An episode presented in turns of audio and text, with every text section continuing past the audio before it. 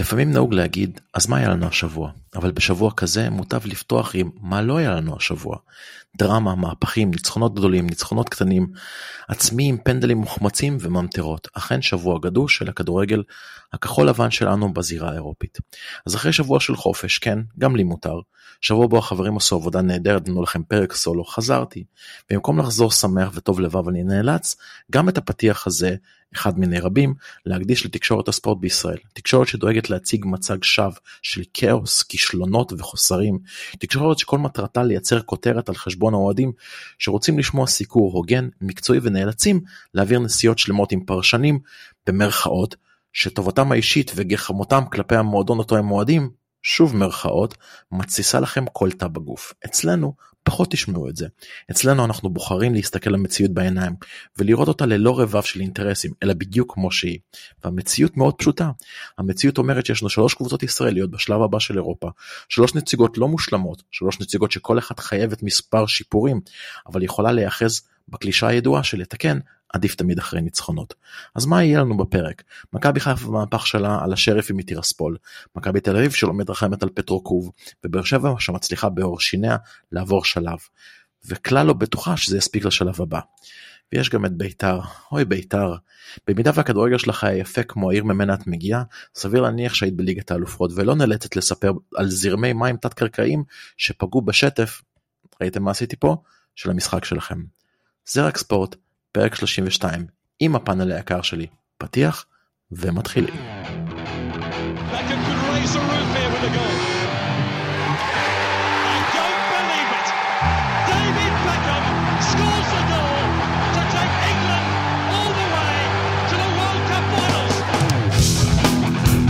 Frank de Boer speelt de bal, heel goed naar Dennis Bergkamp, Dennis Bergkamp, Dennis Bergkamp neemt de bal aan, Dennis Bergkamp, Dennis Bergkamp, Dennis Bergkamp.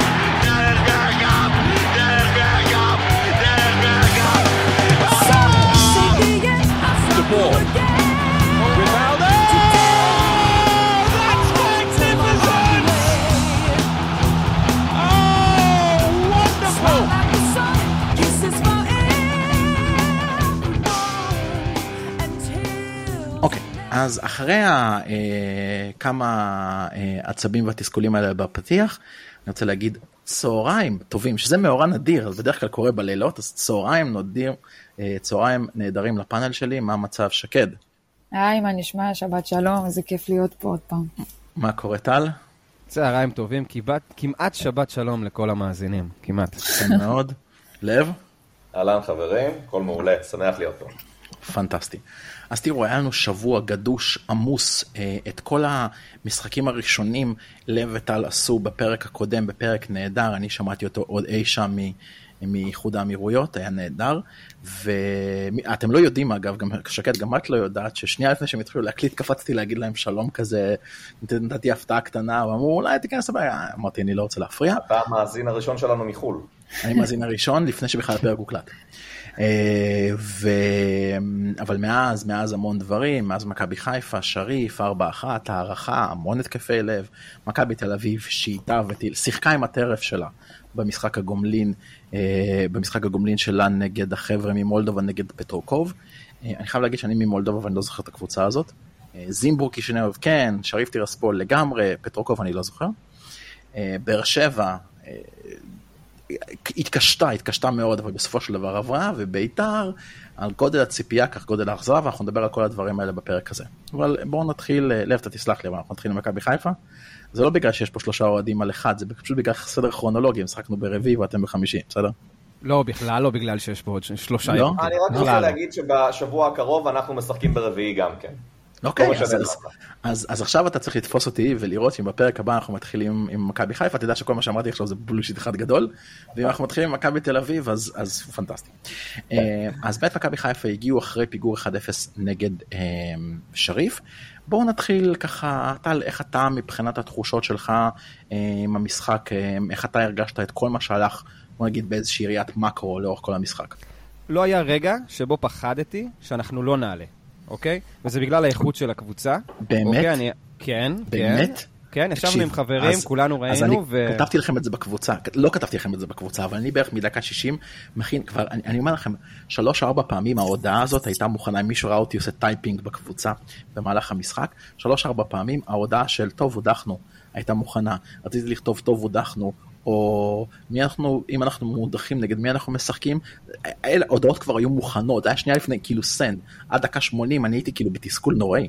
אני אגיד לך מה, גם ראו, ראו את זה לאורך כל ה-מאה וחמישים דקות בערך שהמשחק הזה שוחק. הם היו שלוש ארבע פעמים ברחבה, אחרי שהם כבר כבשו אחד, והם החמיצו, אתה יודע, ברמה שאתה רואה ששחקנים קצת נטולי טכניקה בסיום, וגם בהערכה, המשקוף הפסיכי הזה והריבאונד הלא נכון, הם היו סוג של קיירת משודרגים כאלה, כאילו יש להם הרבה יכולת הגנתית, יש להם הרבה שחקנים חזקים, כל אחד שם נראה כמו איזה לוחם אם אם איי, אבל בגדול בחלק האחרון ראינו גם בערכה, בעיתות מחוץ לרחבה מ-שלושים מטר, אייל משומר ב- בימים, ה- בימים היפים שלו שהוא הוריד דיונים, אני לא פחדתי, אבל מה שכן זה היה מותחן מרגיז, זה היה מעצבן, את השלוש אחת נגיד, או את הארבע אחת, היינו צריכים לתת ב-תשעים דקות, אוקיי, ההחמצה של דינדה שם בנגיחה, סוף פות גורנו, שכמעט פגש את החיבורים הקרובים בבעיטה, יכולנו יותר, זה לא נראה טוב, אוקיי? ש- שאנשים לא יחשבו שבגלל שהתוצאה, הפריים הסופי הוא ארבע אחת, אז אה, פירקנו אותם, לא, יש לנו עדיין הרבה מאוד חסרונות, אנחנו עוד נגיע אליהם. העניין הזה שקודם כל של המגן השמאלי, שברגע שקורנו לא יכול לשחק, אז צריך להמציא הכל מחדש,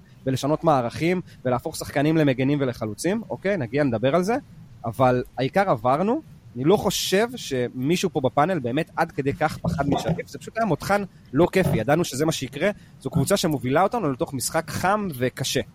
אני אגיד לך מה שאני חושב, אני, תראו, מכבי חיפה עד כה, בשלב, במשחקים הרשמיים שלה, היא, היא, היא כבשה שלושה עשר שערים וספגה ארבעה שערים בלבד.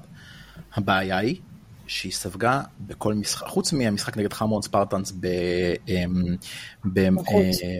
בחוץ, כן, אבל אני מנסה להגיד, במלטה.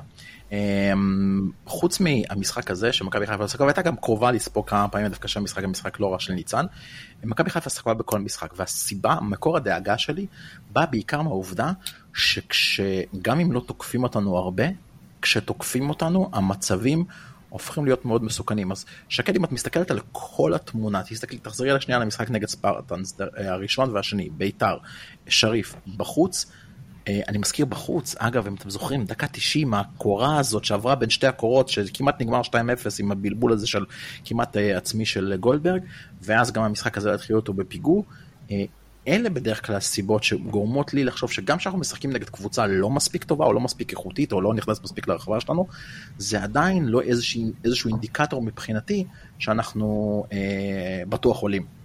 תראה, אני חושבת שההגנה שלנו קודם כל מתחילה בקישור. אני חושבת שזו הנקודת תורפה שלנו, וזו הסיבה שמגיעים לנו כל כך הרבה לרחבה, ומגיעים באמת למצבים שאם אתה שם שם חלוצים סטייל אה, אה, זהבי, זה בפנים, אין, אין, אין פה שאלה בכלל. אנחנו חייבים, אין לנו אף שחקן שמטטה את הכדורים, שבא, שעושה גליצ'ים, של... שום דבר. זה, הם, תוך שנייה הם רוצים להגיע מההתקפה של, מההתקפה שלהם להגנה שלנו, יאללה בואו, מפנים להם שביל, תגיעו. אני באמת כולי תקווה שברגע שיגיע קשר שש זר, בעיניי חייב עוד קשר שמונה, אה, כדי שבאמת תהיה, אה, אה, שיהיו מספיק קשרים לשתי מסגרות. זו התקווה שלי שאתה יודע, שההגנה תתחיל להתייצב מעבר לזה שהרערת את ההגנה, עם ההחלפה של השוער, אין מה לעשות, נרצה או לא נרצה, זה מערער את ההגנה. תוסיף את זה, פלוס קישור שכרגע כמעט ולא קיים, זו הסיבה שמגיעים כל כך הרבה. אני מאוד מאוד מאוד מקווה שלא רק אנחנו והרבה אוהדים שמים לב לזה, אלא שגם האנשים במועדון שמים לב לדברים האלה. אני אפילו אחזק לך את הנקודה של השש, נגיד נגד המלטזים ונגד ביתר, לא הימרנו כל כך חזק, ועדיין הגיעו לנו להגנה בקלות, כלומר, ראו שאלי וג'אבר משהו קצת לא מסתדר, וההגנה שלנו מרגישה מותקפת קצת יותר. נגד אה, אה, שריף משחק אחרון, זה היה הרכב אה, לוויה או חתונה, כן, דגו הלך all in כמה שיותר חזק, והחיסרון הזה של קשר שש, שבאמת ישלוט באמצע, היה כל כך חזק, שההגנה שלנו כבר באיזשהו נקודה, אתה מרגיש שהכמות, האחוז חשיפה הוא גבוה מדי. אנחנו מותקפים כבר מדי, כלומר, כל כדור פה הוא קוסט טו קוסט, וזה בדיוק העניין. זה, זה, זה פשוט הופך את המשחק שלנו להרבה יותר קשה ומסורבל, והרבה יותר מסוכן הגנתית. שמה, אני לא מבין, אני... זה, זה נורא כי אתם, אתם כמו הורים שנותנים להם מחמאות על הילד, ואז הם אומרים, "לא, אבל הוא יכול להשתפר בזה." אני, אני לא מבין אתכם, זה, זה כאילו, אתם מבקרים את ה, אתם מבקרים את הקבוצה שלכם הרבה יותר ממה שהיא ראויה לו, בסדר? אני אומר את זה מהצד, כי כי אתם, אני רוצה להגיד שראיתם משחק עם חבר, עכשיו החבר הוא לא מהארץ, אז הוא לא רואה הרבה כדורגל ישראלי, אז הכנתי אותו לתמונה די מציאותית, אמרתי לו, שמע, זה דרג ארבע באירופה, לא בתור אלבון, זה הקבוצות הישראליות הטובות, הן בין דרג שלוש מדהים לארבע. היית מחמיא, אני חייב להגיד. לגמרי. לא, לא, זו האמת. שנה שעברה, מכבי חיפה הייתה בין דרג שלוש לארבע באירופה. זה הבלחה חד פעמית, בדרך כלל אנחנו הליגה השישית באירופה, לא? השישית באירופה.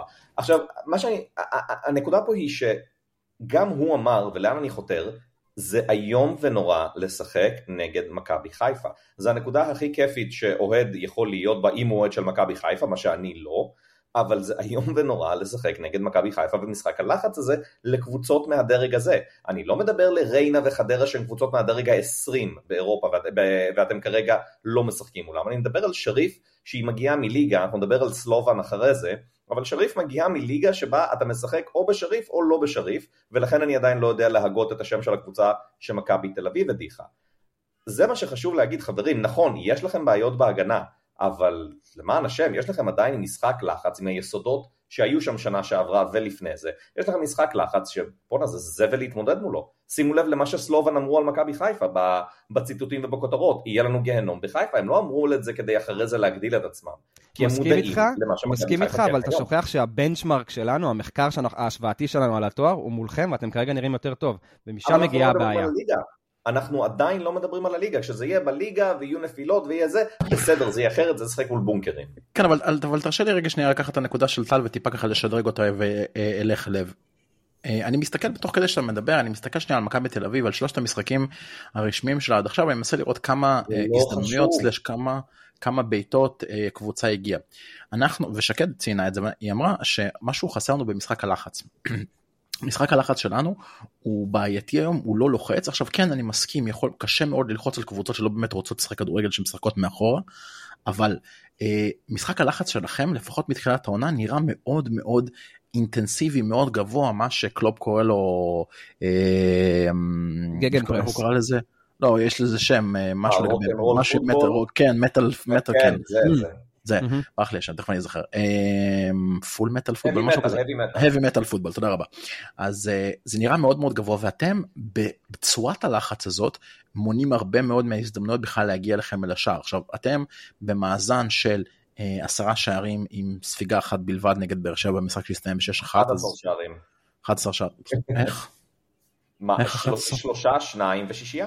צודק, צודק, החשבון שלי קצת לא משהו, קצת כמו מחשבים מרחקים בין רחבה לרחבה,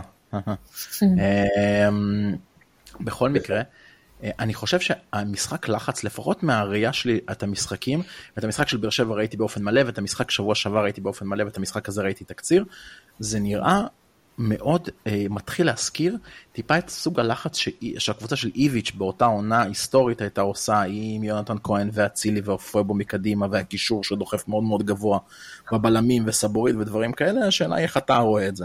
אלכס, אתה יודע מה, אתה יודע מה יש למכבי תל אביב שלך אין? מוציאים לפועל. יש למכבי תל אביב שחקנים מקדימה שיודעים לתת גול. ולמכבי חיפה היה את זה שנה שעברה, היה לה את הטוב בליגה בשנה שעברה, והוא עכשיו באמירויות.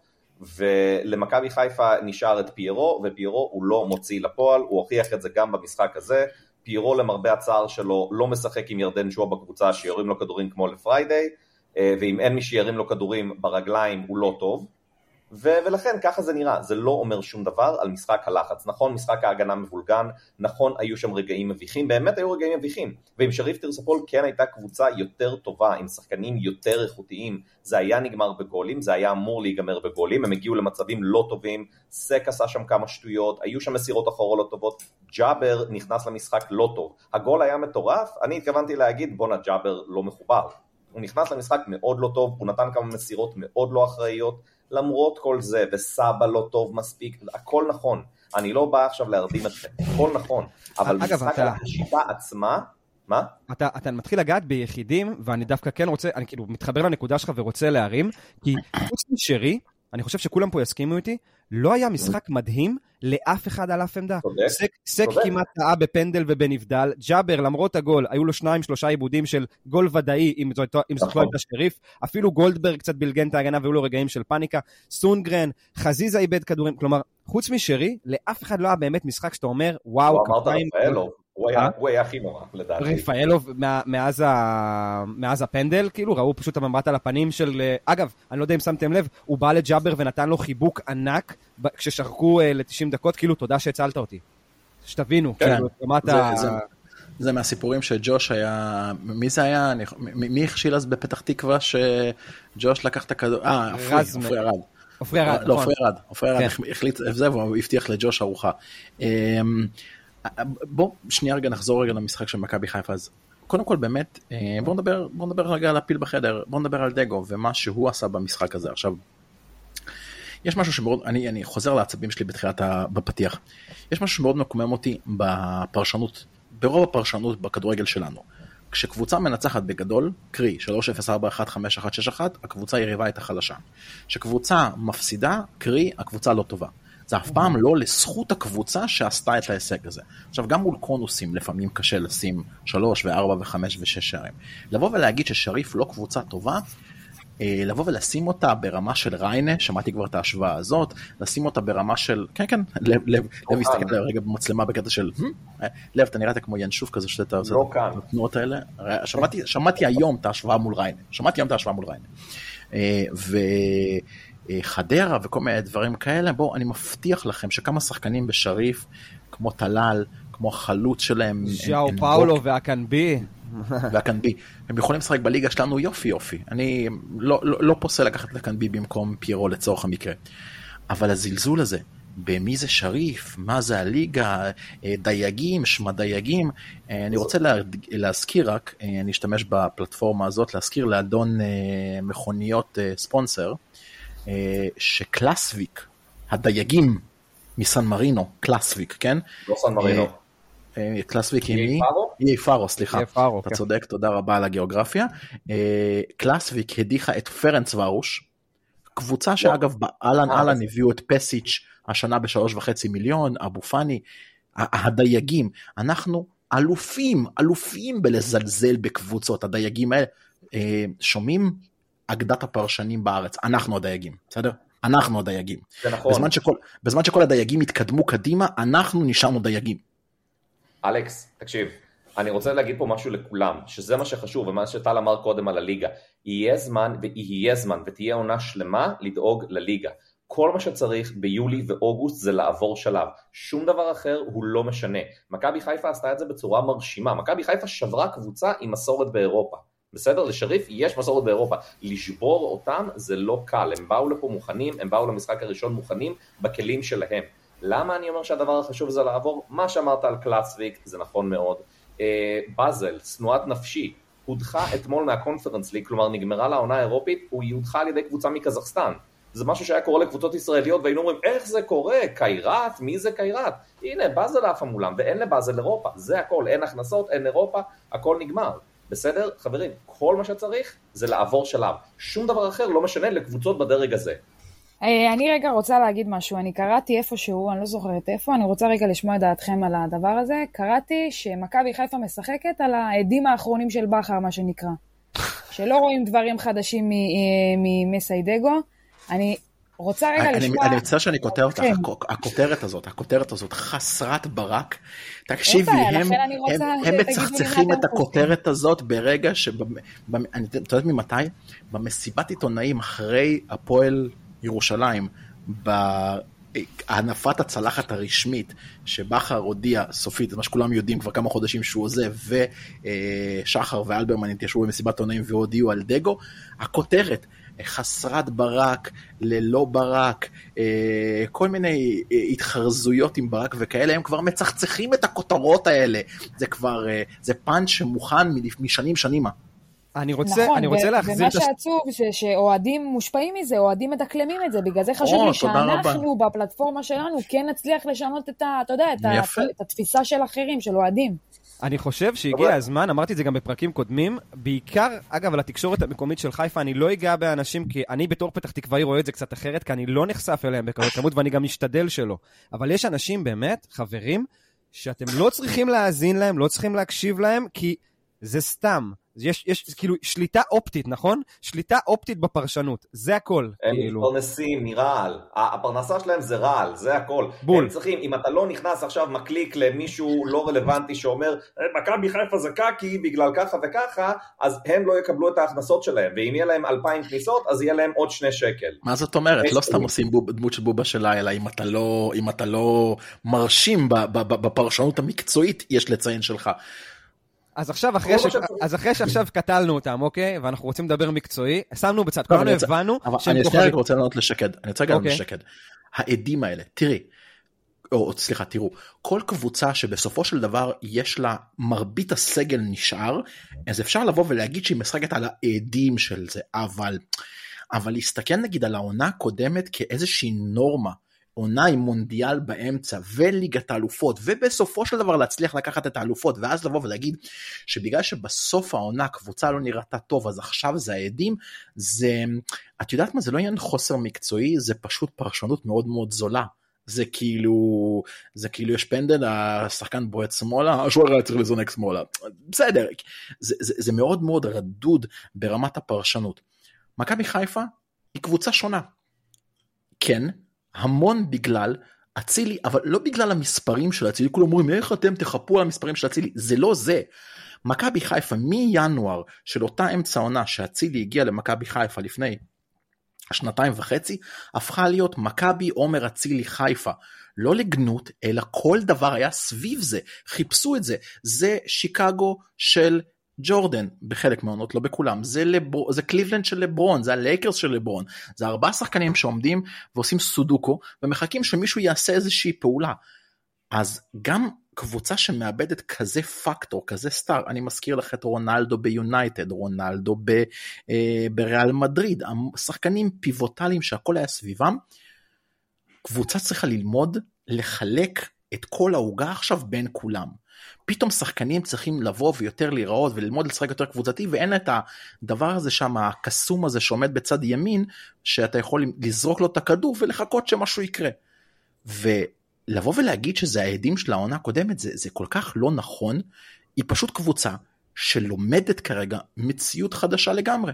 מעולה. אז אנחנו עכשיו לא נוסעים על גלגלים, פתאום במקום גלגלים שמה לנו זחל ברכב, עכשיו זחל הוא טוב, הוא מהיר, הוא יכול לעבור מכשולים, אבל יש לו את הקשיים שלו, ואתה צריך ללמוד איך לנסוע על זחל, אומר לך מישהו של ראשון הנגמש, ואני כן יכול להגיד את זה עכשיו, כי אני כבר לא עושה יותר מילואים, אז הנה, אז אחרי שמסמסנו את הטענה הזאת של ידי דלק, וכל הפרשנות שלו, לדעתי לא ראויה, בוא נתקדם רגע קדימה. אני מהמשחק הזה, לקחתי ארבע נקודות עיקריות, אוקיי? קודם כל חסר לנו מגן שמאלי, דיברנו על זה. לקחת שלב בתים. רגע, רגע, לא, לא, בסדר. הקבוצה, יש סגל טוב, אני מסכים איתך. אולי זכת הנקודות. אני אומר, הסגל, הסגל הוא טוב, המטרה פה כרגע היא רק להפיל, פשוט השלבים האלה מגלים לך קצת על החורים, או קצת על הדברים שלא עובדים. ומה הדברים שלא עובדים? קודם כל חסר מגן שמאלי, הדבר הזה גורם לנו להמציא מערכים ולהמציא כל מיני מגנים שמאליים חדשים, מגן שמאלי דחוף. קשר שש, קשר שש, קשר שש, לא חושב שצריך בכלל להסביר יותר מדי, אנחנו צריכים עוד קשר. מול מכבי תל אביב עם דור פרץ, גלאזר, אה, אה, ונוברם, אה, גולסה וכולי, ג'אבר ואלי מוחמד לא יספיקו, כי מתחתיהם גוני נאור כבר ראינו מה זה, מה זה אומר. אז קשר שש.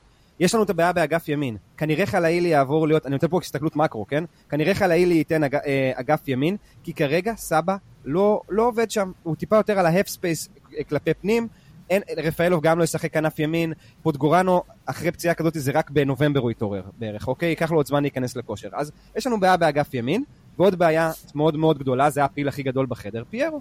פיירו מקבל הרבה מאוד מצבים, ראינו כבר שם את שרי תוך כדי, אומר לו, טוב די אחי, תן את זה בפנים, כאילו הביאו לו איזה כדור כבר ל, ל, רק לדחיקה, תחוק את זה בפנים, הוא צודק על זה. איזה נייח, זה היה איזה פספוס. טל, אני שמח שאמרת את הנקודות האלה, בוא נפרק נקודה נקודה. יאללה, שים לב, תראה איך אני אפרק נקודה נקודה.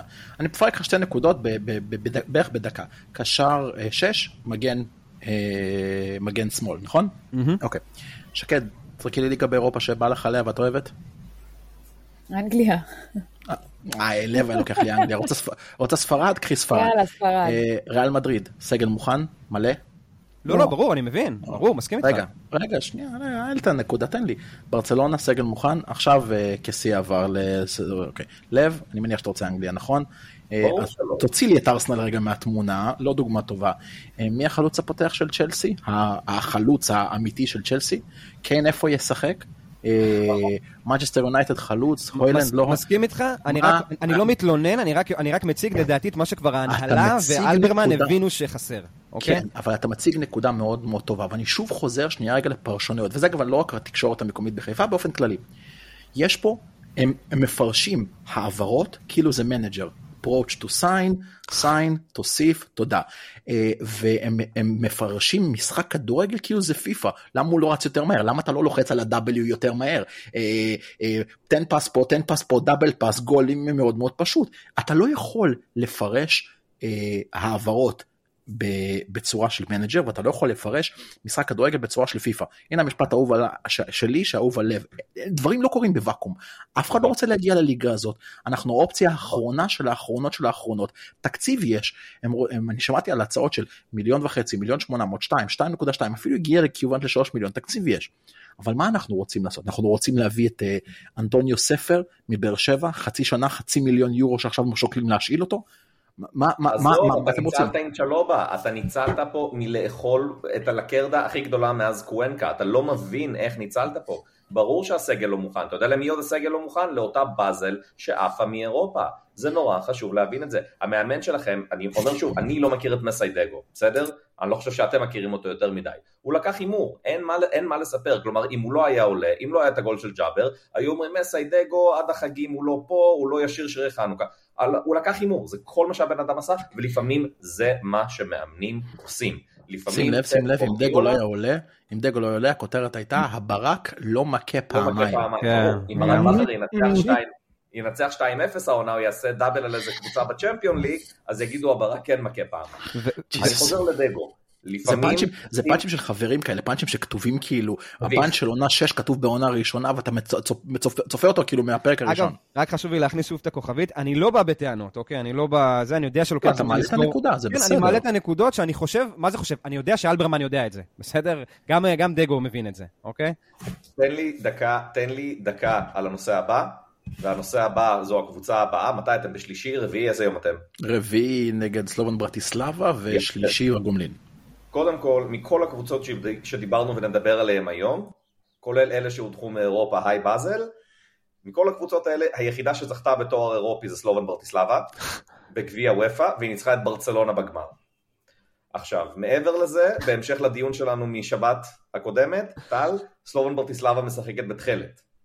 מעבר לזה שהם משחקים בתחלת, הם קבוצה, דרך אגב, אני ממשיך להצלחות שלהם, ואז נדבר על הנתון הכי מגניב שלהם, וזה לא ולדימיר וייס, הם לקחו בעונות האחרונות, הם זכו, הם זכו בחמש אליפויות רצופות כבר, שנה שעברה הם היו בשמינית גמר הקונפרנס, זה מוטיב חוזר פה בכל השיחות ויהיה, הם היו בשמינית גמר הקונפרנס, לא מדובר בקבוצה של פריירים, אפילו שהם הליגה הסלובקית, עכשיו לנתון המגניב, חוץ מזה שהם בתחלת, מעבר לזה שהספונסר של החולצה עצמה, הספונסר הספורטיבי של הקיט, של התלבושת, הוא אדידס, הספונסר שלהם על החולצה, כמו שלכם יש וולבו וכו', ולנו יש את קנדה ישראל. משהו באדום, לא?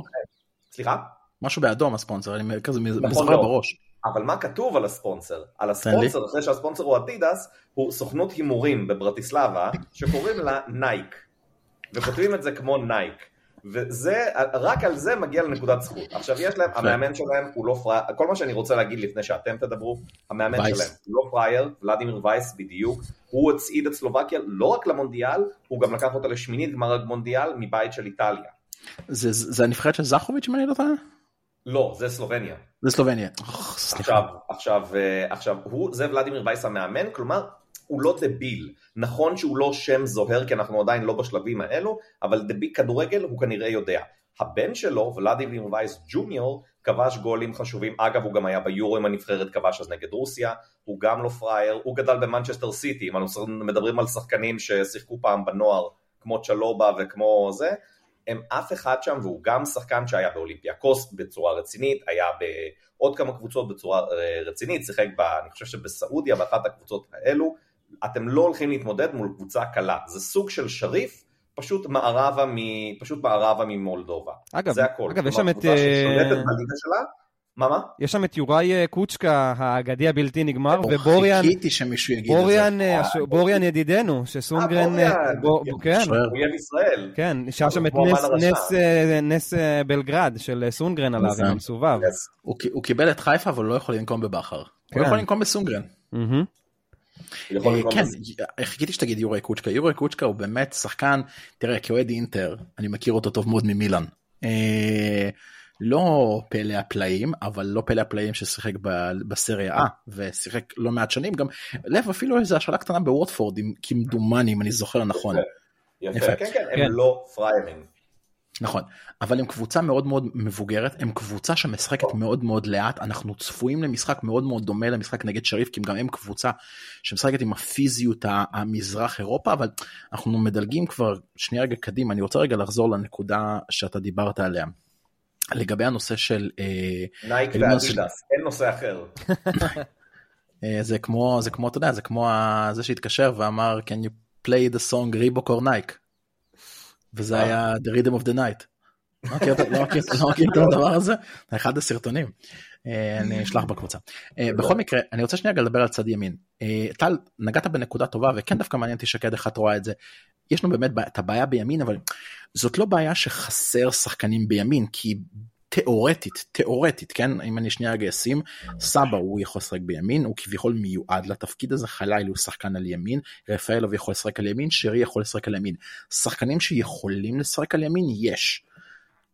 אם הם משחקים על ימין, הם יוצרים בעיה בנקודה אחרת במגרש, ואני פשוט לא חושב שמכבי חיפה עדיין הבינה איך היא משחקת עם צד ימין שלה. כשאנחנו נגיע רגע למכבי תל אביב, הם עושים משהו מאוד מאוד מאוד מעניין, לפחות במשחקים שאני ראיתי, הם עושים קצת משהו דומה לליברפול, שהיו עושים עם פרמינו, שהחלוץ הולך מגמה אחת אחורה, כדי ששני הקיצונים ייכנסו פנימה לתוך הרחבה.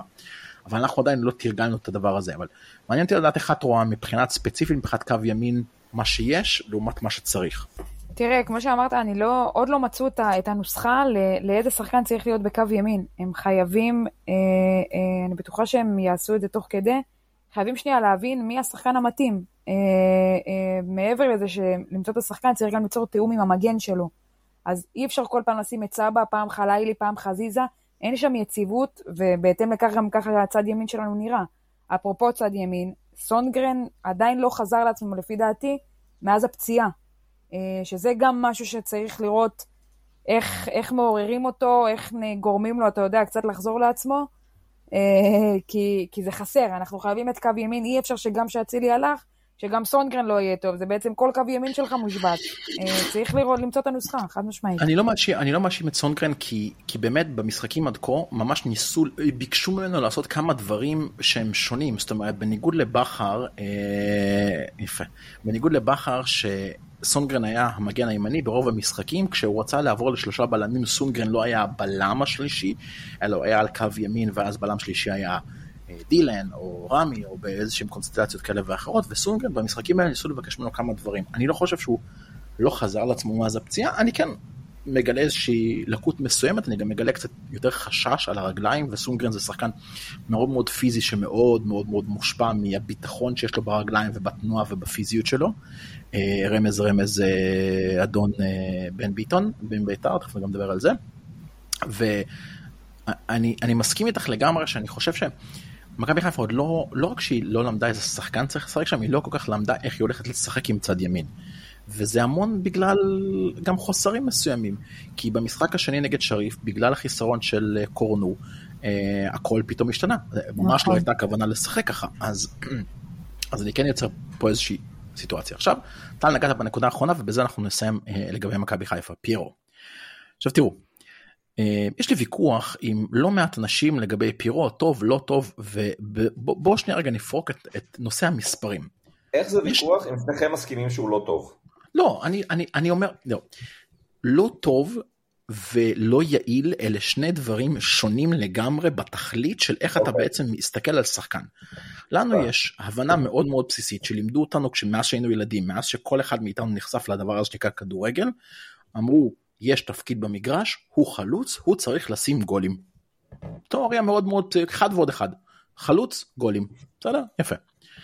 עם המשחק, וה, וה, והמטמורפוזה של המשחק והשינויים בכדורגל, חלוצים התחילו לעשות הרבה דברים נוספים חוץ מגולים, והדוגמה הכי טובה שאני יכול לתת לזה, זה ארי קיין, ארי קיין בטוטנהאם, כבר כמה שנים ברציפות לב, תקן אותי אם אני טועה, ארי קיין לסון, אבל, אבל הקטע זה, סון לקיין, קיין לסון, זה כן. בדרך כלל הדאבל הכי מוביל מבחינת הסיסטים אחד לשני בפרמייר ליג. שמרוני עשה את זה כשהוא הזדקן, והוא כבר לא יכל רק לעשות הריצות, הוא ירד קצת אחורה. הלוואי ולפיירו. הכיוון שאליו אתה לוקח את זה, אני רוצה להגיד מראש, ותחשוב תוך כדי תנועה, אם הכיוון שאליו אתה לוקח את זה, זה פיירו מתיש את ההגנות, והוא לוקח לעצמו לא, לא, לא, אז כולם יכולים לכבוש, אז בהצלחה. לא, אני, אני, אני, אני, אבל אני שנייה רגע מוריד את זה לרמה מתמטית.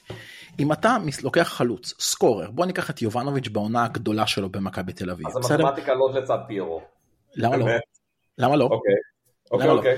אם אתה כחלוץ לא יכול לשים עשרים עשרים ושתיים שערים, בעוד השחקנים מסביבך שמים ארבע חמש כל אחד, אבל אתה יכול לשים שמונה תשע שערים, אבל כל השחקנים מסביבך עושים שמונה, תשע, עשר, שתים עשרה, זה לא אותו מספר?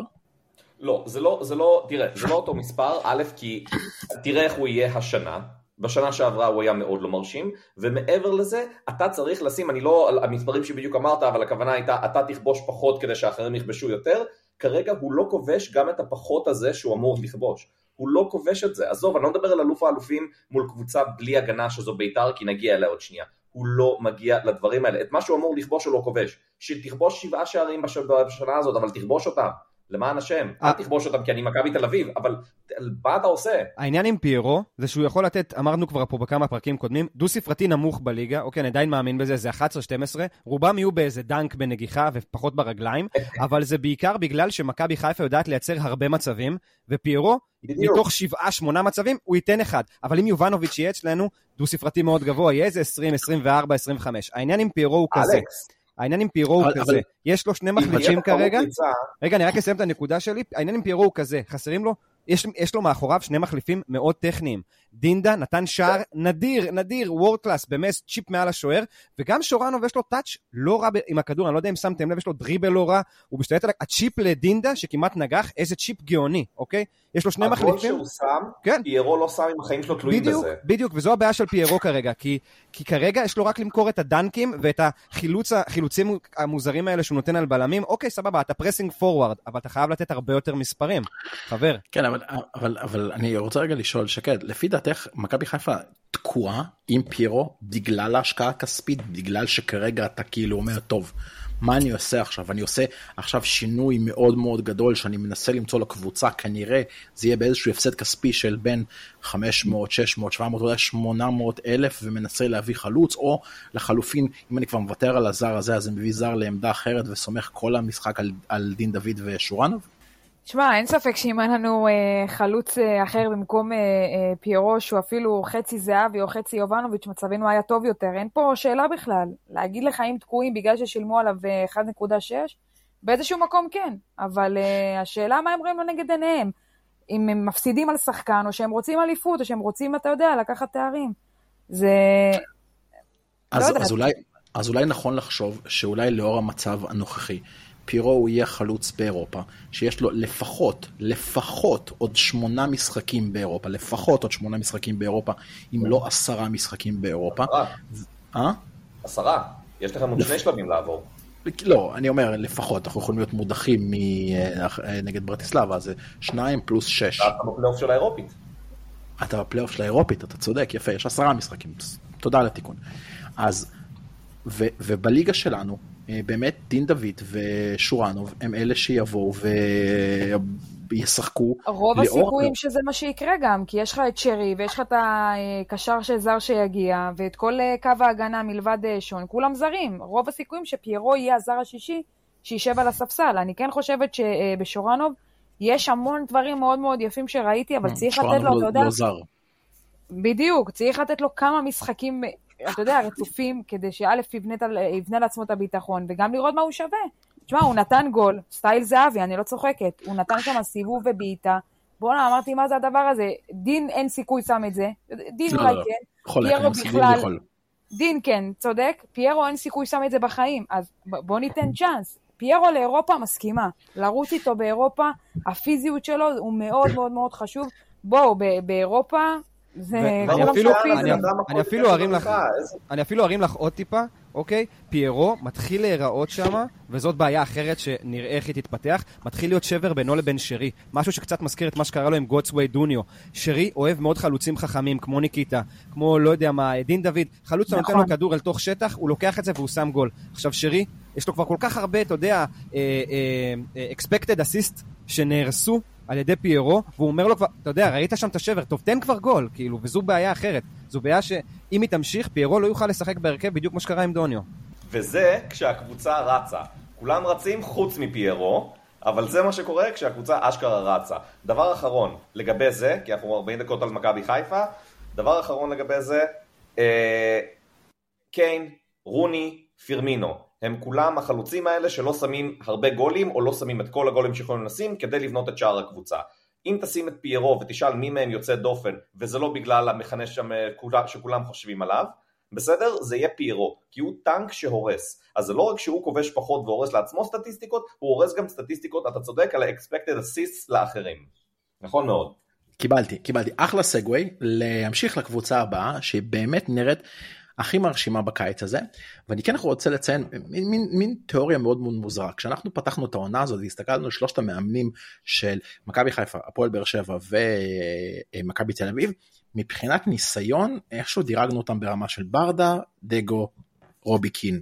נכון. אני לא חושב שיש ויכוח על זה, זה נטו מבחינת ניסיון, כמות דקות שכל אחד מהם אימן קבוצה בוגרת באיזושהי ליגה. והנה, אחרי מספר משחקים, אנחנו מסתכלים על רמת האימון, השליטה בקבוצה, הבשורה, בוא נקרא לזה ככה, משהו החדשני, המעניין, המרענן הזה לתוך הקבוצה, ואנחנו רואים שכל הטבלה הזאת פשוט התהפכה לחלוטין. רוביקין, דגו, ברדה. אז, אז בוא נדבר על מי שכרגע נמצא למעלה. בוא נתחיל עם מכבי תל אביב. אז אני אגיד לך שבאמת את המשחק הראשון ראיתי, את המשחק השני ראיתי את התקציר. אמנם קבוצה מאוד מאוד חלשה, פטרוקוב, אבל זה נראה כאילו מכבי תל אביב בשני המשחקים פשוט שיחקה עם הטרף שלה. זה כזה, זה, זה, זה, זה, אתה יודע, זה חד... זה המשך של המחנה אימון. זה לא רלוונטי. זה בשבוע שעבר, אתה יודע, בשבוע שעבר אמרתי, זה קבוצת ליגה לאומית. קבוצת, אמרתי קבוצת צמרת בליגה לאומית. עכשיו אני אומר, זה קבוצה שלא עושה פלייאוף עליון בליגה לאומית. הדבר היחיד שאני לוקח מהמשחק הזה, זה שרון דוידוביץ', הייתה הצלה אחת לדניאל פרץ, ושרון דוידוביץ' אמר, המלך הזה, אמר, יפה, דניאל פרץ נראה מיליון דולר. וזה היה נהדר, תדע לבריחות על נועה קירל. יפה, אז אני רוצה לשאול אותך שאלה, אני אעצור אותך בנקודה, אני רוצה לשאול אותך שאלה. אם זה זוגיות או לא זוגיות או ידידות? לא, לא, לא, זה לא זה. אם אנחנו מכירים עכשיו, דיברנו על זה שיש מלא כותרות ככה חבוטות על בחר, ברק, טטטטטטם. כמה סלוגנים, כותרות או משפטים יש בעקבות הזוגיות הזאת לכל העונה, במידה בפרט ישאר? ההשמעות, היא לא צריכה זוגיות איתו, ההשמעות לשירים שלה עכשיו יעלו מלא רק בגלל הדבר הזה. כי עכשיו עוד מכבי תל אביב יגידו, לא, היא סבבה, נועה קירל הזאת, ואתה תראה איך בספוטיפיי זה קופץ, הלוואי אלינו. בוא נגיד, אם פרץ עוצר כמה פנדל מכריע, אתה חושב שהכותרת יום למחרת תהיה היוניקורן של מכבי תל אביב, או... אתה יכול להיות בטוח שכן, דיברנו על התקשורת. או הקילה של מכבי תל אביב, זה יכול להיות הכותרות האלה? אתה עושה את העבודה שלהם בשבילה. Do you want to see me save? Do you want to see me save? זה כאילו save the ball? מעולה, מעולה. אוקיי, תמשיך. אין מה לקחת מזה. אנחנו, באמת, אני אומר, דיברנו הרבה על מכבי חיפה, כי היה מה לדבר והיה מה לנתח.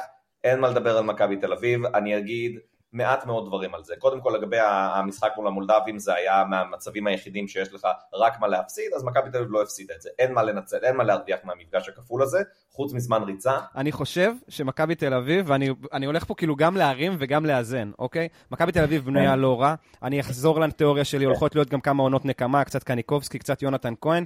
היא בנויה נהדר, הרבה יותר טוב בכל הנקודות שהיא לא הייתה טובה בהם, היא התחזקה. אולי לרוי קין אין הרבה ניסיון, אבל יש לו מלא עם מה לעבוד, כלומר הסגל כרגע לדעתי קצת יותר שלם ממכבי חיפה, אבל היריבות שמכבי תל אביב פגשה עד כה, כולל הפועל באר שבע, כולל פטרו כלום האלה, הם פטרו כלום, כן. הם קבוצות שהם בכלל נכון. לא מבחן, המבחן פה הוא כאילו, נכון. אתה יודע, שמו להם שלוש שאלות עם תשובה אחת, הכל נכון ולהתראות, נכון. הפועל באר שבע בא כתפאורה, אוקיי?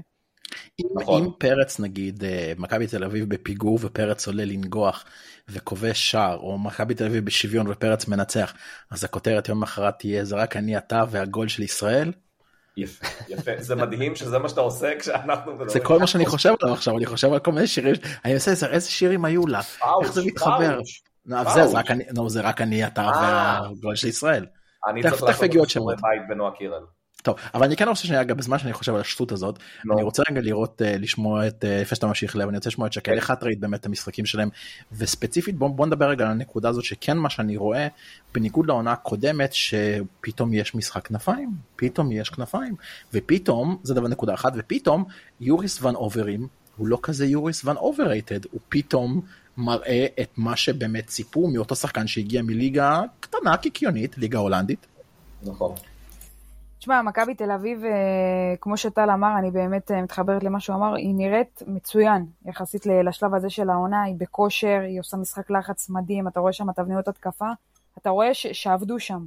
אתמול במשחק, לא ראיתי את כל המשחק, ראיתי את הקציר, ראיתי שהוא עשה קצת רענון בהרכב, ויש חמישה שחקנים שהוא השאיר מהרכב הקודם, שאני משערת שזה גם החמישה שחקנים שהוא באמת ירוץ איתם קבוע, שזה סבורית מן הסתם, המגן הימני שלהם מסון, והשלישיית קישור שבינתיים הוא לא החליף ביניהם, שזה פרט שהוא, תקשיב, קשר שמצטרף מקו שני, הכי טוב בארץ בפער, ונוברם, כמו שאמרת, באמת קשר שש מניע את המשחק, נותן שם כדורים מדהימים, וכמובן ביטון, שביטון צריך לראות אם הוא שומר על יציבות, כי הוא אפ-דאון בהרבה, הרבה פעמים במהלך העונה, בינתיים זה נראה מצוין. בינתיים, בוא נגיד ככה, שמבין באר שבע, מכבי חיפה, מכבי תל אביב, מכבי תל אביב כרגע נראית הכי טוב מבין השלושה.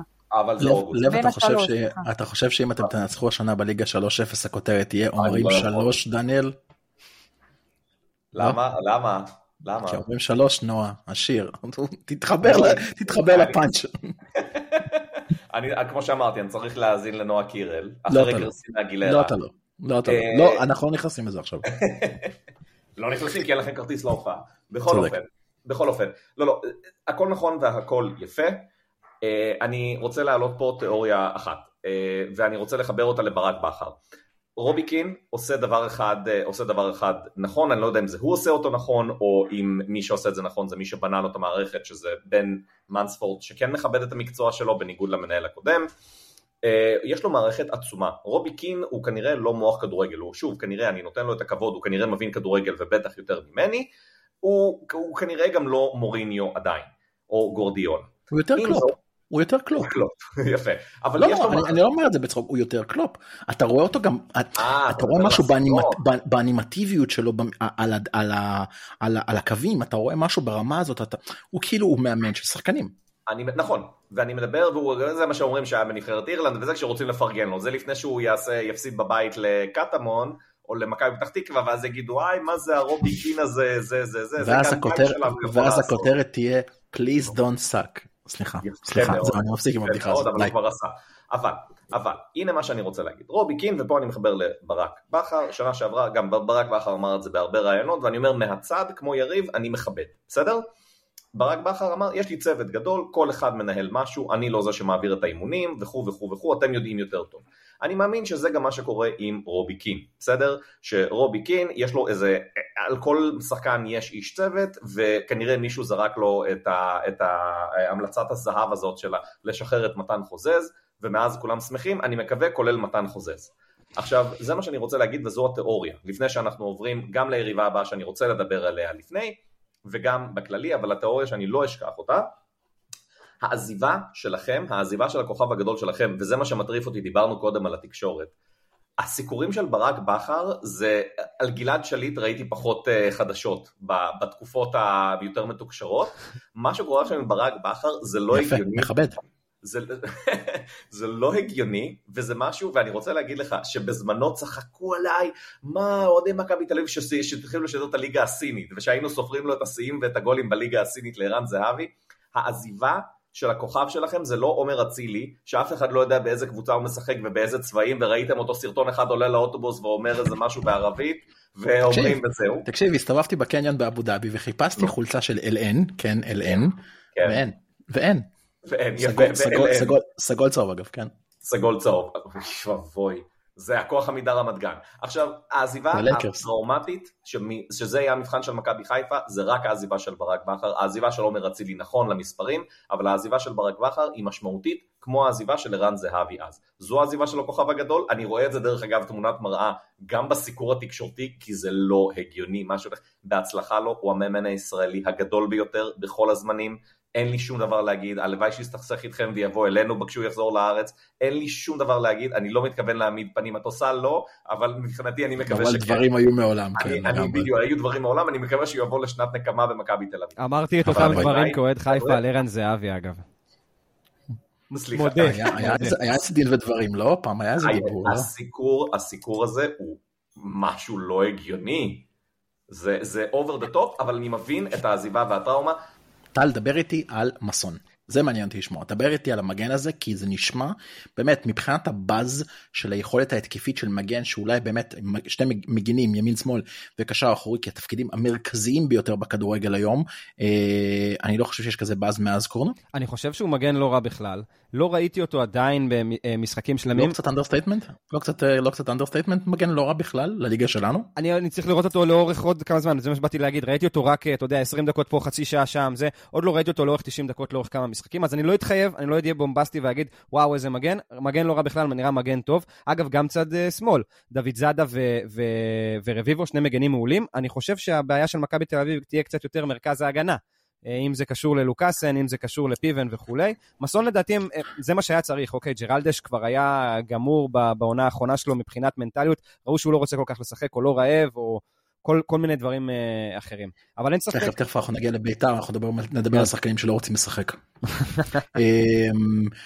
אתה, אתה, אני, אני, אני, אני אגיד נקודה משהו על, על מסון, ואני אתן ללב שנייה רגע לדבר על השלב הבא. Uh, אני חושב שבאמת, um, בליגה שלנו, הרמת הכושר הגופני שלך, לא צריכה להיות כל כך גבוהה לעמדת המגן כמו באירופה, כי יש מגנים שמשחקים על כל הקו באירופה, בעיקר קבוצות שמשחקות עם שלושה בלמים, שהם פשוט מגנים חורשים את הקו, אני נאלץ להיות כאילו הכי פרובינציאלי ולדבר על אינטר, וזה דימרקו שפשוט כאילו דם פריס, שפשוט חורכים את הקו, והרמת הכושר שאתה צריך במשחקי ליגת אלופות, לרדוף אחרי כל מיני קיצוניים שם, בין אם זה גריליש או פודן, או, או שחקנים של ברצלונה, כל מיני דברים כאלה, זה, זה, זה מאמץ אדיר. בליגה שלנו אתה צריך להיות בעל כושר טוב ויכולת הבנת משחק כדי לעלות ולרדת כל הזמן, ולפי דעתי למסון יש את זה, ואני חושב שמכבי תל אביב פתרה את בעיית הקווים שלה, לאו yeah. דווקא בדרך המסורתית, שאומרים בוא תביא קיצוני על הקו, אלא בוא תביא מגינים טובים, ותן לקיצוניים שלך לדחוף יותר פנימה על החלוץ, טיפה ללכת אחורה, וככה אתה בונה גם שטח למגינים, גם הרבה שחקנים בתוך הרחבה, וגם עוד רעיונות התקפיים. אגב, אם אתה זוכר, באחד מהסר... מאחד מהפרקים כבר אמרתי את זה, שאנחנו נראה גם את יונתן כהן, גם את דור תורג'מן, משחקים כביכול כשחקני קו, אבל נכנסים הרבה יותר לאמצע כחלוצים. וגם את מותח המפסעות מילסון. כן, מה קורה שם? דיבור שיחזור באפריל. אוקיי, לגבי... לא, לא, מתי שהוא יחזור, שנודע. אז לפני שאתה מתחיל לדבר שנייה השלב הבא, אז אחרי שמכבי תל אביב באמת סיימו עם פטרוקוב, ואחרי שבאמת... לב, אני לא אתן לך לדבר על ארנקה לפני שתדבר קצת על התנועות של גייגון אחרי הגול, כי זה קצת תנועות סטייל אבופני, אולימפיאקוס, עם כל מיני כאילו, קחו אותי, אני לא רוצה להישאר פה, אבל באמת אחרי שמכבי תל אביב סיימה להיות החתול הזה ששמת כף רגל שלו על הזנב של האחבר ואומר לו, you stay here, motherfucker, מגיע לארנקה, לא איזה קבוצה מרשימה, אבל בטח, בטח לא תום רמות כמו פטרוקוב. לא, ברור, לא. פטרוקוב זה מהקבוצות שבטעות לפעמים מגיעות לאירופה, או כי צריך להגריל אחת עשרה שיזכו בחופשה באירופה. כן, צריך לשים. הליגה הזו שייכת לשריף תרספות. לגבי לארנקה, יש לי כמה דברים מעניינים עליהם. קודם כל, הם קבוצה טובה, בסדר? הם לא קבוצה טובה ביחס לברצלונה, הם כן קבוצה טובה ביחס לליגה שלנו ולליגה הקפריסאית. עכשיו, הם כבר פגשו בעבר, זו קבוצה, הסתכלתי מתוך עניין, יש להם כבר שבעים משחקים או שישים ושמונה משחקים במסגרות האירופאיות, וזה חשוב, כן? קבוצה שמגיעה הרבה פעמים לאירופה וצוברת את הניסיון הזה. המאזן שלהם הוא כמעט חמישים אחוז, כלומר, מתוך ה-שבעים משחקים שהם שיחקו, שישים ושמונה שהם שיחקו, הם ניצחו כמעט חצי, כלומר את הנמושות גם הם מנצחים, את הקבוצות מגיברלטר ואיי פארו גם הם מנצחים, הם שיחקו מול קבוצות, שניים מהניצחונות האלה היו מול קבוצות ישראליות, אחד מהם היה מול מכבי פתח תקווה, אני בחיים שלי לא זכרתי את זה, היה מול מכבי פתח תקווה, הם ניצחו שלוש אפס בלרנקה, ואז מכבי פתח תקווה ניצחה פה ארבע אפס, ואמרו גיא לוזון למנצ'סטר יונייטד, סולי צמח, הכובש אמר, אנחנו כמו דפורטיבו דלה פתח תקווה. אגב, סולי עובד, עכשיו, סולי עובד היום בסופר שאני קונה בו, זהו, תמשיך. תמסור לו, אני רציני. יפה מאוד. רגע, הוא עובד בכיר, הוא בעצם, הוא עבד רמזי של הסופר הזה? באמת, הוא עובד כללי בכיר במחלקת ירקות, אני לא צוחק, אבל לא, חלילה, לא מנסה להוריד לו. איך הוא עובד במחלקת ירקות? כן. צמח. סולי צמח, יפה. מכבד. לגבי, הניצחון השני שלהם היה לפני, לא לפני עשרים שנה, זה היה נגד מכבי חיפה.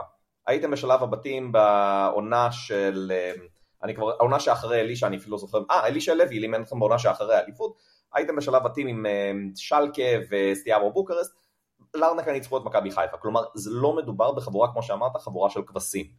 הם מאוד דומים לקבוצה הישראלית, למה אני מתכוון, שני המגנים שלהם, זה מגנים שלהם מלא זרים, כי אין הגבלת זרים בכפריסין. יש להם שני אה, יש להם שני מגנים ספרדים, אחד שהגיע ממלגה, מלגה הנוכחית, לא מלגה של איסקו, ואחד מהם שהיה בנוער של ריאל מדריד, בסדר, כמו שאנחנו אוהבים להגיד פה על היה בנוער של, אבל לא מדובר בחבורה של ליצנים או של פריירים. אה, המאמן שלהם אה, הוא גם ספרדי, התואר היחיד שהוא זכה בו בקריירה היה אליפות הליגה השנייה עם אותה לקורוניה, דפורטיבו פתח תקווה של ספרד, למרות שרוב ספרדי פתח תקווה. לא מדובר בקבוצה חלשה, לא מדובר בקבוצה של פריירים, מדובר בקבוצה ששנה שעברה סיימה שלישית בבית שלה באירופית, הם לא נפלו לדברים האלה במקרה, גם סלובן ברטיסלבה, אלה לא שמות מרשימים מדי כשמדברים על כדורגל באוקטובר-נובמבר, כלומר שלב בתים, אלה כן שמות לא קלים כשמדברים על שלב מוקדמות, וגם הם לוקחים את השלבים האלו ברצינות. לגבי מה יהיה, אני שמח שהמשחק הראשון הוא בחוץ, אני באמת uh, שמח שגם אין ליגה, אין הרבה מקומות שאני לא אעשה פה ג'ינקס להיפצע בהם. אגב, אני, אבל, אני רוצה uh... אפילו גם להרים לך ולשתף את הנקודה שלנו, אני חושב שגם מכבי חיפה וגם מכבי תל אביב קיבלו שני משחקי מוקש, כלומר אתה לא מקבל איזה כן. גל התסרה או משהו כזה שההנהלה אומרת, טוב, אולי אם נשקיע יותר מדי אנחנו גם ככה מודחים, אלה שני משחקים שאתה כביכול על הנייר אמור לעבור, אבל הם הולכים להיות קשים, ואז אתה, יש לך הזדמנות כן. לבחון מס... את הסגל, מס... להשקיע. זה, זה משחקים מעוררי תיאבון ל... ל... לרכש, זה משחקים שאומרים מתי זה, אז אפשר. אז אני, כמו שלב נתן כמה שחקנים, לפני שנכנסים להכנות, בואו ניתן לכם כמה שחקנים לגבי לרנקה, שאני שאני ככה אשמח שתכירו, תזכרו אחרי זה שהם משחקים. אז קודם כל, לב הזכיר את פרנס סול, אז פרנס סול הוא באמת זה שהגיע ממלגה, הוא הבלם, שחקן ליגה ספרדית לגיטימי, הוא השחקן אגב בעלות, המשוער של טרנספר מרקט השני מבחינת המחיר שלו באייק לרנקה. השחקן הראשון הוא שחקן סופר מעניין, פרה פונס, שהוא שחקן שהגיע דווקא מאלווס, גם בליגה הספרדית, זה היה באלווס, היה בג'ירונה, שחקן מצוין, הוא השחקן הכי יקר בסגל של לרנקה, אבל דווקא שתי השחקנים האחרים שאני רוצה לשים אליהם לב, זה קודם כל ווילפריד קפטום, ווילפריד קפטום, למי שלא יודע, גדל בברצלונה, בברצלונה ביה, בברצלונה עצמה לא רואה משחקים, בטיס, אלמריה, והמון משחקים בניו אינגלנד רבולושן, או כמו שפודקאסט אחר אומר להגיד, ניו אינגלנד קנטקי פרייד צ'יקן, שאני מאוד מאוד חושב שזה שם נהדר, והשחקן הכי מעניין אותי, וזה דווקא מעניין אותי ללב, למה לא הזכרת אותו, וזה ננה תומוביץ', ננה תומוביץ', למי שלא מכיר, שחקן שהייתה ברד סטאר בלגרד, אבל השחקן ששיחק מאה עשרים ושבעה משחקים בפיורנטינה, שיחק בקייבו ובספל, הוא אמנם בן שלושים וחמש, המגן הימני סלש בלם, אבל שחקן מאוד מאוד מאוד מרשים בלרנקה. מדובר בקבוצה עם הרבה זרים, אבל הם לא זרים לכדורגל, אתה מבין? כמו שמשפט אחר ממקום אחר, זה לא יהיה קל. אני עדיין, אני, אין פה פייבוריטית ברורה, זו הנקודה שאני רוצה להעביר, אני מאוד מקווה שנעבור, אני מאמין שצריכים לעבור, האם זה יהיה קל כמו נגד פטרוקוף שנסתר בדיחות על נועה קירל? הלוואי. אז יאללה, אחרי שדיברנו על קבוצות שיש להם כדורגל, בואו נדבר על קבוצה שאין לה כדורגל, לא? שאין לה כדורגל, יפה מאוד, יפה מאוד. הגיע הזמן. יפה מאוד, סגווי נהדר, מכבד ביותר. אז באמת היחידה שקצת עשתה לנו בושות, ולאו דווקא בגלל מה שקרה בדשא, אולי מה שקרה מתחת לדשא. אה, באר שבע. אני התכוונתי לבאר שבע. אתה מבין? אתה, אתה מבין, אתה מבין כמה הם לא, אתה מבין כמה זה, כאילו, איך שש אחת אחת עופר אותך ללא רלוונטי, אבל אתה יודע מה, בוא, בוא ניתן קטנה לגבי באר שבע. אה, באר שבע, אה, סגרו את הסגל מאוד מהר, סגרו את הסגל מאוד מהר, נראים כמו מה שאנחנו אוהבים לחלק את זה, התואר הזה, אלופת הקיץ, אבל שכן, תראי, פטרסון, ומשמו אה, החמוד שרוצים להשאיל ספר, ואלחמיד מצהיר שהוא הולך לתת עונה, אני הולך לתת עונה, אני בא רציני. הוא בחוץ חצי שנה. אה? היה לו קרע במניסקוס עכשיו, לא? יפה, יפה. יפה. ונשאר ויטור, ונשאר לופס, שכולנו מאוד מאוד אוהבים, ואליאס, ושמיר, ופאון, וחתואל, שגם פצוע, לא? כן. כן, כן, כן. שרירי בטן. שרירי בטן. וטורג'מן, שהוא חלוץ מאוד מאוד לגיטימי לליגה שלנו, וקלימלה, עם או בלי הצבעה במועל יד. אלופת הקיץ, אלופת הקיץ, ומה, מה, מה קורה? מה, מה זה, כאילו, איך אנחנו, חמישים ושמונה דקות פרק, הולכים לדבר על ביתר ולהריץ צחוקים, אבל אנחנו שולחים את בשבע. יש לי תיאוריה. והנה התיאוריה, אני חושב שהפועל באר שבע, בשנים הקודמות, קודם כל, הם תמיד מחתימים שחקנים זקנים, או נותנים לשחקנים להזדקן שם ולהישאר שם יותר מדי זמן, overstay their welcome. עכשיו, הפועל באר שבע, בשנים הקודמות, הצבנו את כולם, הם הצבנו גם אתכם ברגע שהם נהיו קבוצה רצינית. בסדר? אותי הם הצבנו תמיד, אבל תמיד זה כמו, הם, הם היו כמו אליניב ברדה בתור שחקן ומליקסון בתור שחקנים, לצבות, לעשות הצגות, צעקות, זה, להתגלגל על הדשא, כל הדברים שלא קשורים לכדורגל, ולנצח ככה משחקי כדורגל. באר שבע, באר שבע זה החולצה של בלוטלי, זה, אתה יודע, זה החולצה המפורסמת של בלוטלי, של why always me. נכון, נכון, נכון, נכון, ולהגיד, איך, תראה, איך עשו לי זה.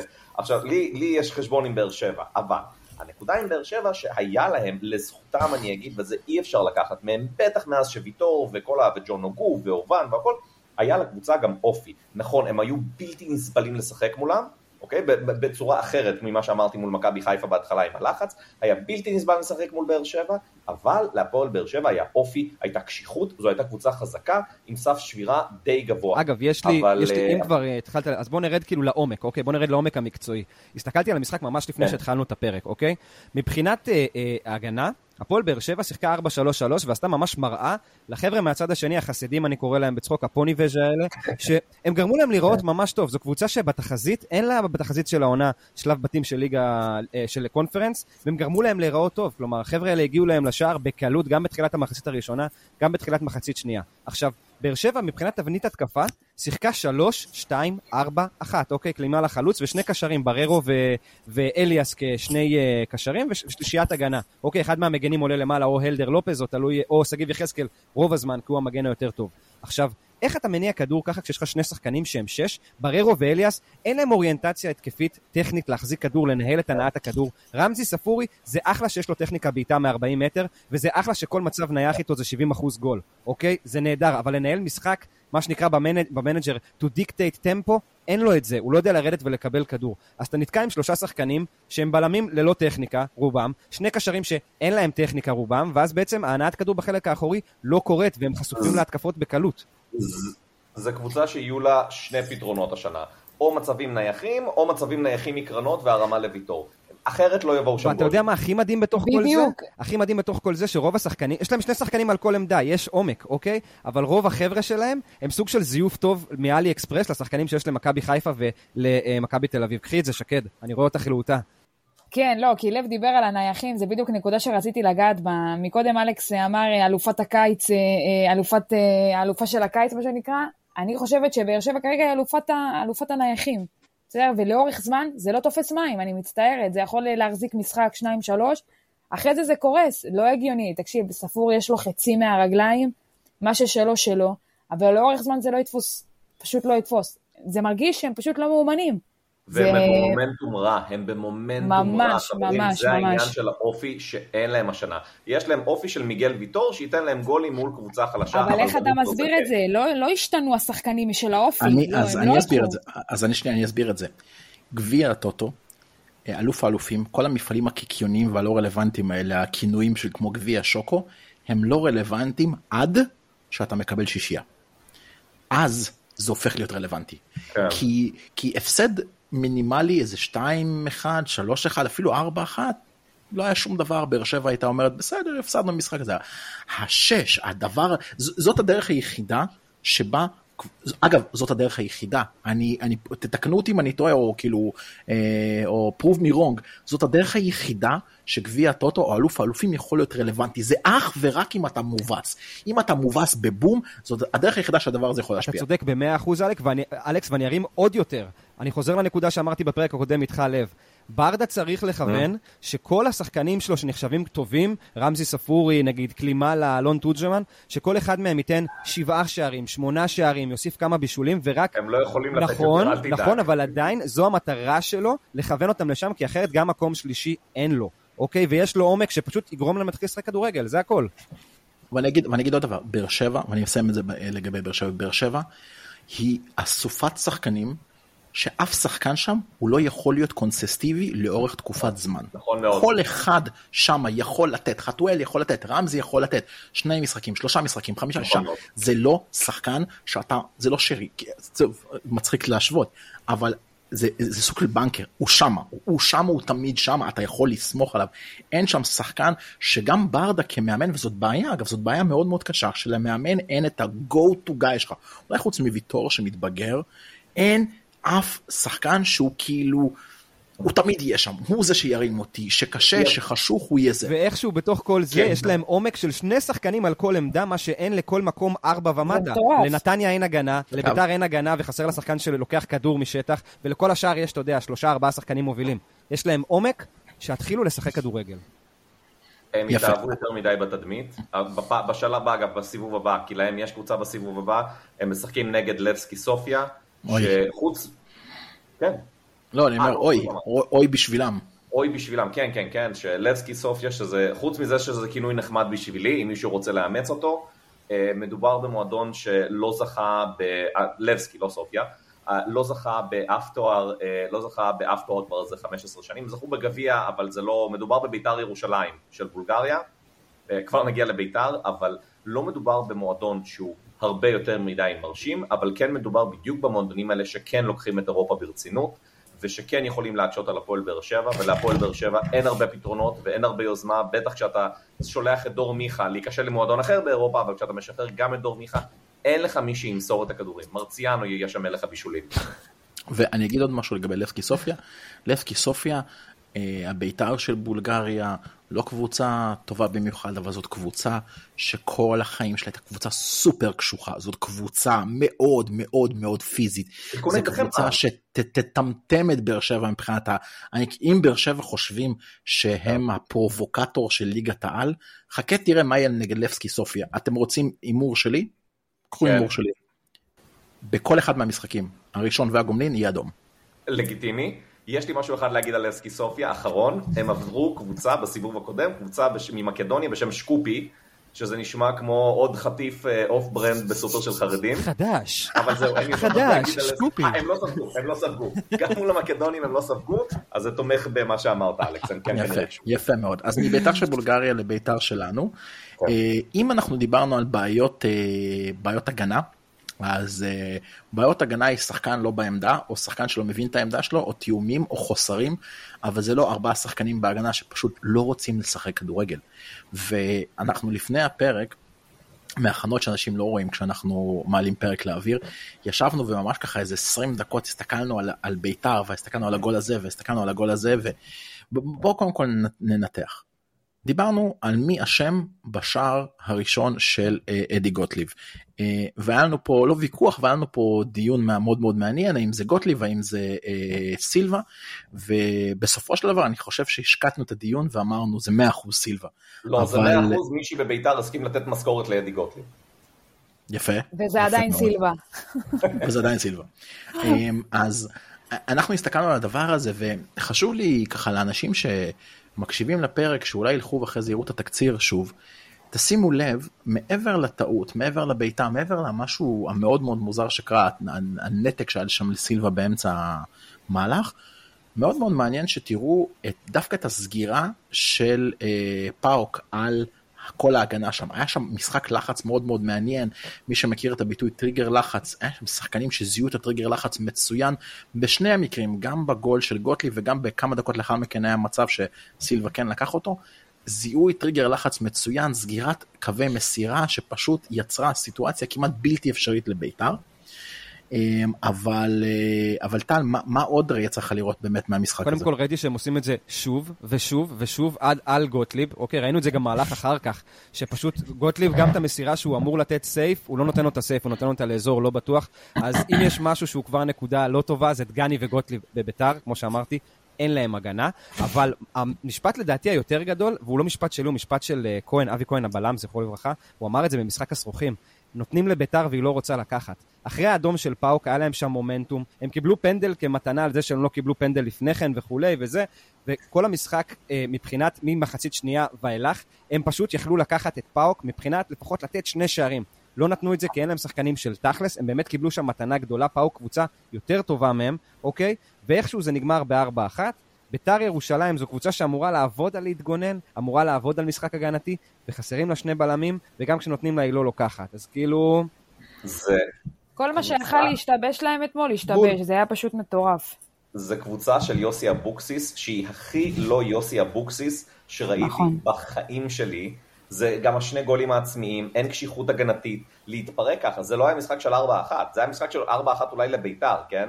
זה לא היה משחק של ארבע אחת שנגמר לקבל שני גולים ולהתפרק ככה ולהיות כאלה, זה לא קורה. עכשיו, אדי גוטליב, זה הפעולה, מה שהיה הגול העצמי הזה אתמול, זה הפעולה החיובית הראשונה שהוא עושה בהפועל תל אביב. אין שום סיבה אחרת, אין שום דבר אחר טוב שהוא עשה בהפועל תל אביב עד היום. אה, ולתת מכות לאותו אוהד של הפועל, לא, זה נורא, סליחה. אבל... אני רוצה שנייה אגב לדבר, אפרופו, הזכרתם את הנושא של הפנדל, אז יצא לי לראות להם איזשהו סרטון שכל מיני אנשים בערוץ הספורט עומדים שם במשרדים ורואים את המשחק, ולחמן, על אף מיליון השטויות שהוא פולט, דווקא אמר בצורה מאוד מאוד נכונה, גם בעמידה של שואה, גם בגישה לתוך הפנדל הזה, זה היה צעק באוויר שהוא הולך להחמיץ את הפנדל הזה. עכשיו, טיפ קטן לירדן שואה, שהוא בטוח לא מקשיב לנו, כי למה לא? הוא מקשיב לנו הקירל. טיפ קטן לירדן שואה, אם אתה מכוון את הפנדל ואת הרגל שלך, ואתה עומד עם רגל שמאל קדימה, רגל ימין אחורה, וכולם רואים שאתה הולך לבעוט בימין, ואתה הולך לבעוט שמאלה שלך, השוער גם רואה את זה. לא רק אנחנו בטלוויזיה, גם השוער רואה את זה, נתת לו את העבודה הכי קלה שיכולה להיות. זה אחד. שתיים, קח עוד שתי צעדים אחורה. מה אכפת לך? לא עולה לך כסף. ככה רצה קצת. יש שחקן אחד, דיברנו עליו לפני הפרק, לואיג' די ביאג'ו, שבעט במונדיאל אלף תשע מאות תשעים וארבע מהמקום, בלי הרצה, רגל לפני כדור, ובעט למקום, וזה נגמר במשקוף. אני אחבר את זה, אני רוצה לחבר פה איזה שתי נקודות. אם שואה חשף את הפנים של הרגל והראה שהוא הולך לתת את זה לפינה שמאל למטה, ולפני הבעיטה אתה כבר רואה את זה, אז איתמר ניצן עשה את אותו דבר עם הזינוק, שהוא כבר זינק שעתיים לפני שהבועט בעט. זה היה פנדל, אותה טעות של פנדל, רק מבחינת הבועט והשוער. כן, חסנו עליו לגמרי בנושא הזה, אז, אז, אז שואה, כאילו, אתה יודע, תשפר את הפנדלים שלך, אבל אל תהיה כזה שקוף, ומעבר לזה, אני חייב לבוא ולהגיד, כל המארג הזה של ביתר, המ, מי המגן השמאלי? מי המגן השמאלי של ביתר? מורוזוב אמור להיות, כן. מורוזוב. אז מורוזוב, קשה לי להגיד לגבי מורוזוב.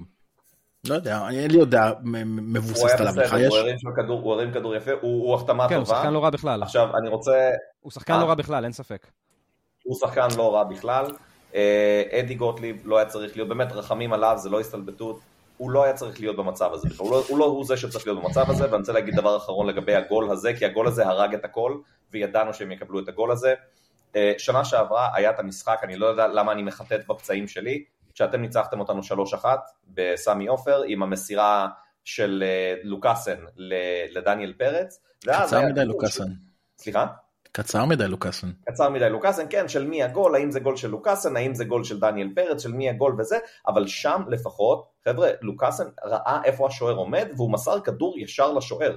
אדי גוטליב לא עשה את זה, ובגלל זה בעיניי הגול הזה עליו, אני מרחם עליו, כי הוא לא לרמה הזאת, הוא גם לא לרמה, הוא בקושי לרמה של ליגת העל, כי יש פה מכסת זרים. אבל אדי גוטליב לא הצליח למסור כדור לאיפה שהשוער עומד. אני חושב שלא רק שהפס שלו לא היה, כאילו הפס שלו לא היה מדויק, אמרתי את זה כבר מקודם, הוא מוסר ל-עשרים אחוז לאזור שהוא אמור זה. דיברנו לפני המשחק, אלכס, אם אתה זוכר, אני בראש שלי הרצתי את זה שמיגל סילבה הוא אולי שמאלי, ובראש שלו הוא פינטז, תכנן שהכדור יבוא לו לשמאל.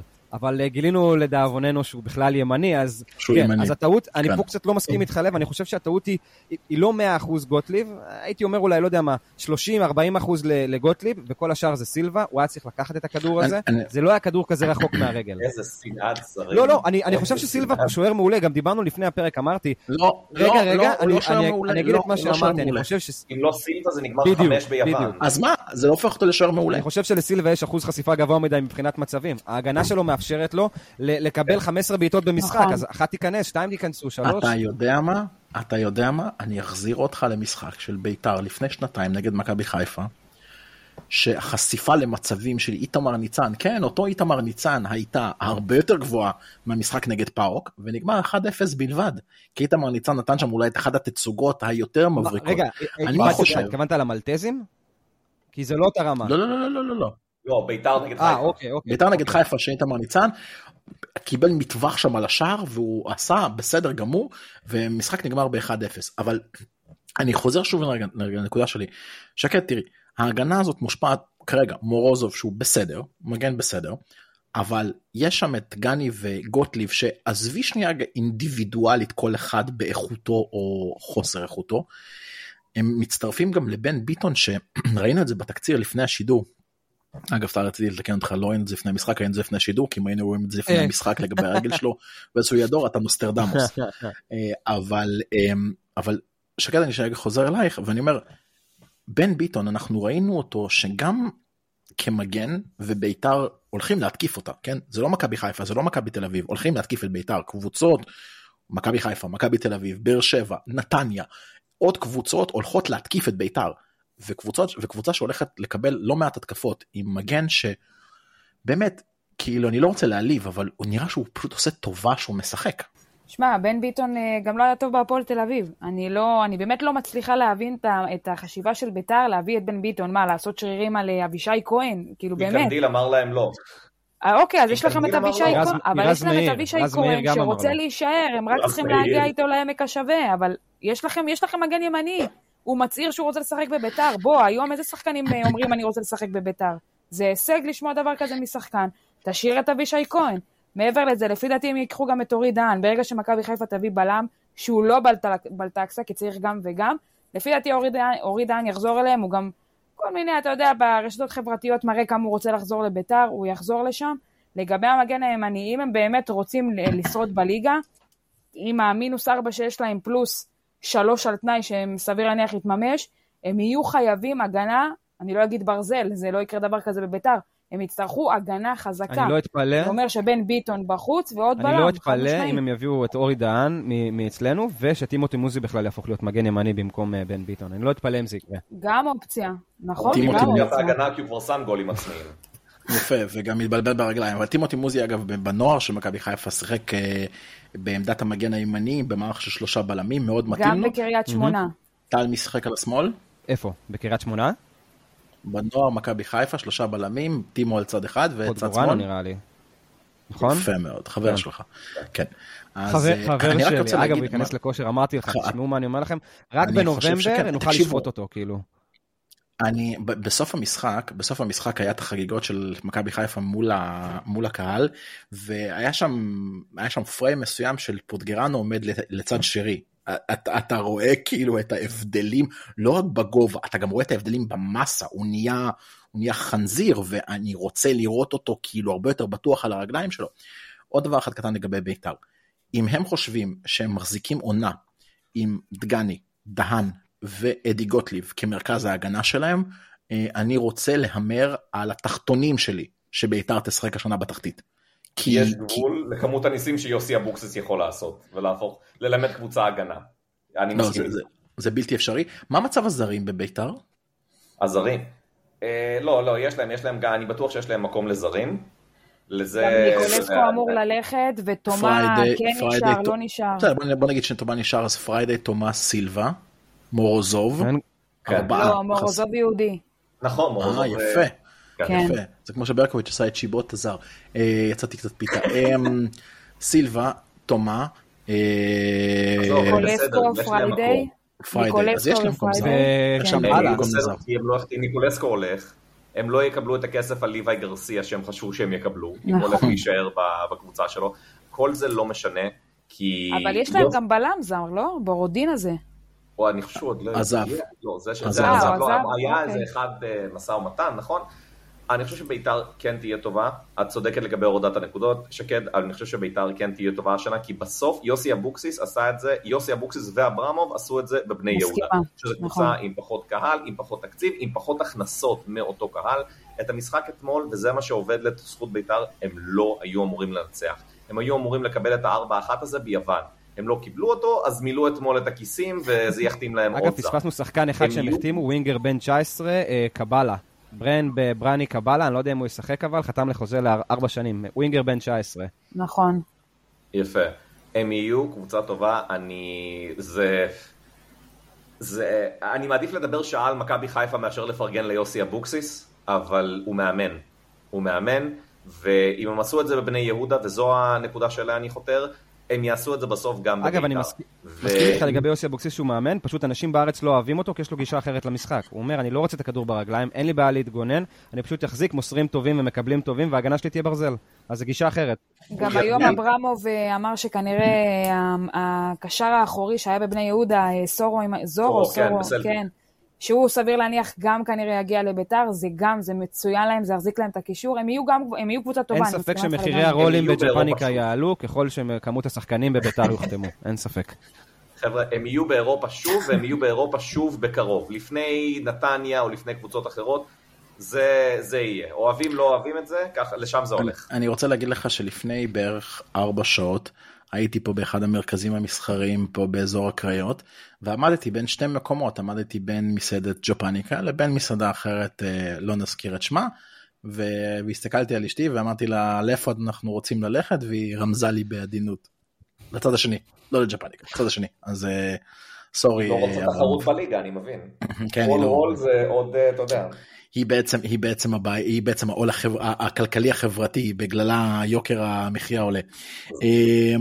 לקראת סיום חברים, בואו נעשה איזשהו סיבוב מהיר, אז מכבי חיפה יוצאת לברטיסלבה, מכבי תל אביב יוצאת, יוצאת, עושה road trip קטן פה לקפריסין, ובאר שבע משחקת בבית נגד לבסקי סופיה. בואו נרוץ על זה זריז שנייה, נתחיל עם שקד, כל אחד, הימורים לגבי שלושת המשחקים, ובואו נראה כמה אנחנו טועים.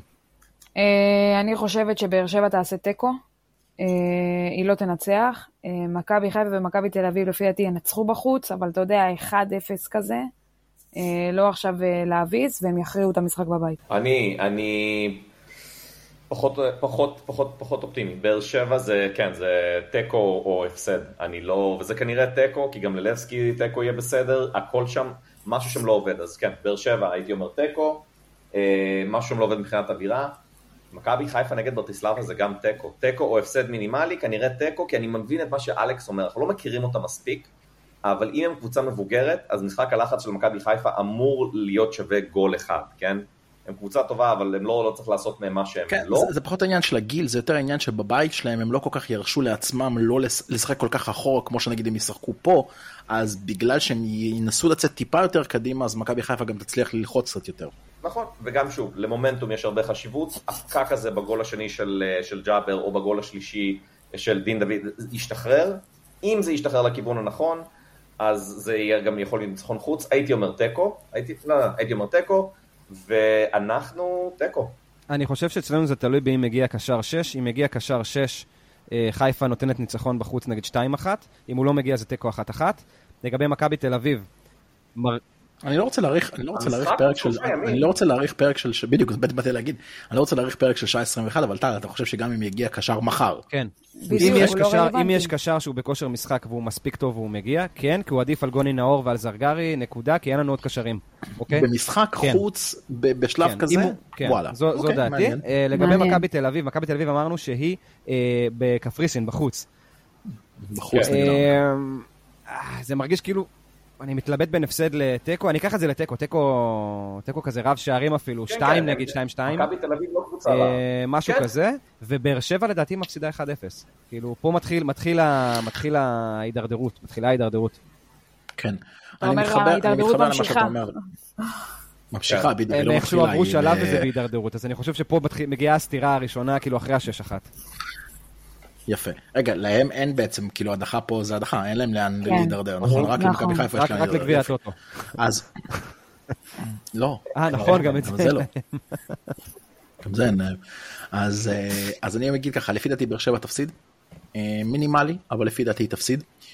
אני חושב שמכבי תל אביב תוציא תיקו, אני חושב שמכבי תל אביב גם תלך במטרה לבוא ולהעביר את המשחק לבלומפילד, בגלל שלארנקה היא לא קבוצה יותר טובה ממכבי תל אביב, אבל היא בטח קבוצה מסוכנת, ואני חושב שמכבי חיפה גם תוציא תיקו, אז בעצם הפסד, תיקו, תיקו, זאת התחזית שלי, אני מאוד מאוד מקווה, ואני פה כזה מדלג עוד שבוע קדימה, שאם מכבי חיפה באמת תצליח להוציא תיקו, או הפסד מינימלי בברטיסלבה, כולי תקווה שהם לא יוציאו לנו את הלב עוד פעם במשחק, אה, אה, במשחק הגומלין, כי באמת, אני לא בן צעיר כבר, ואין לי לב לדברים האלה.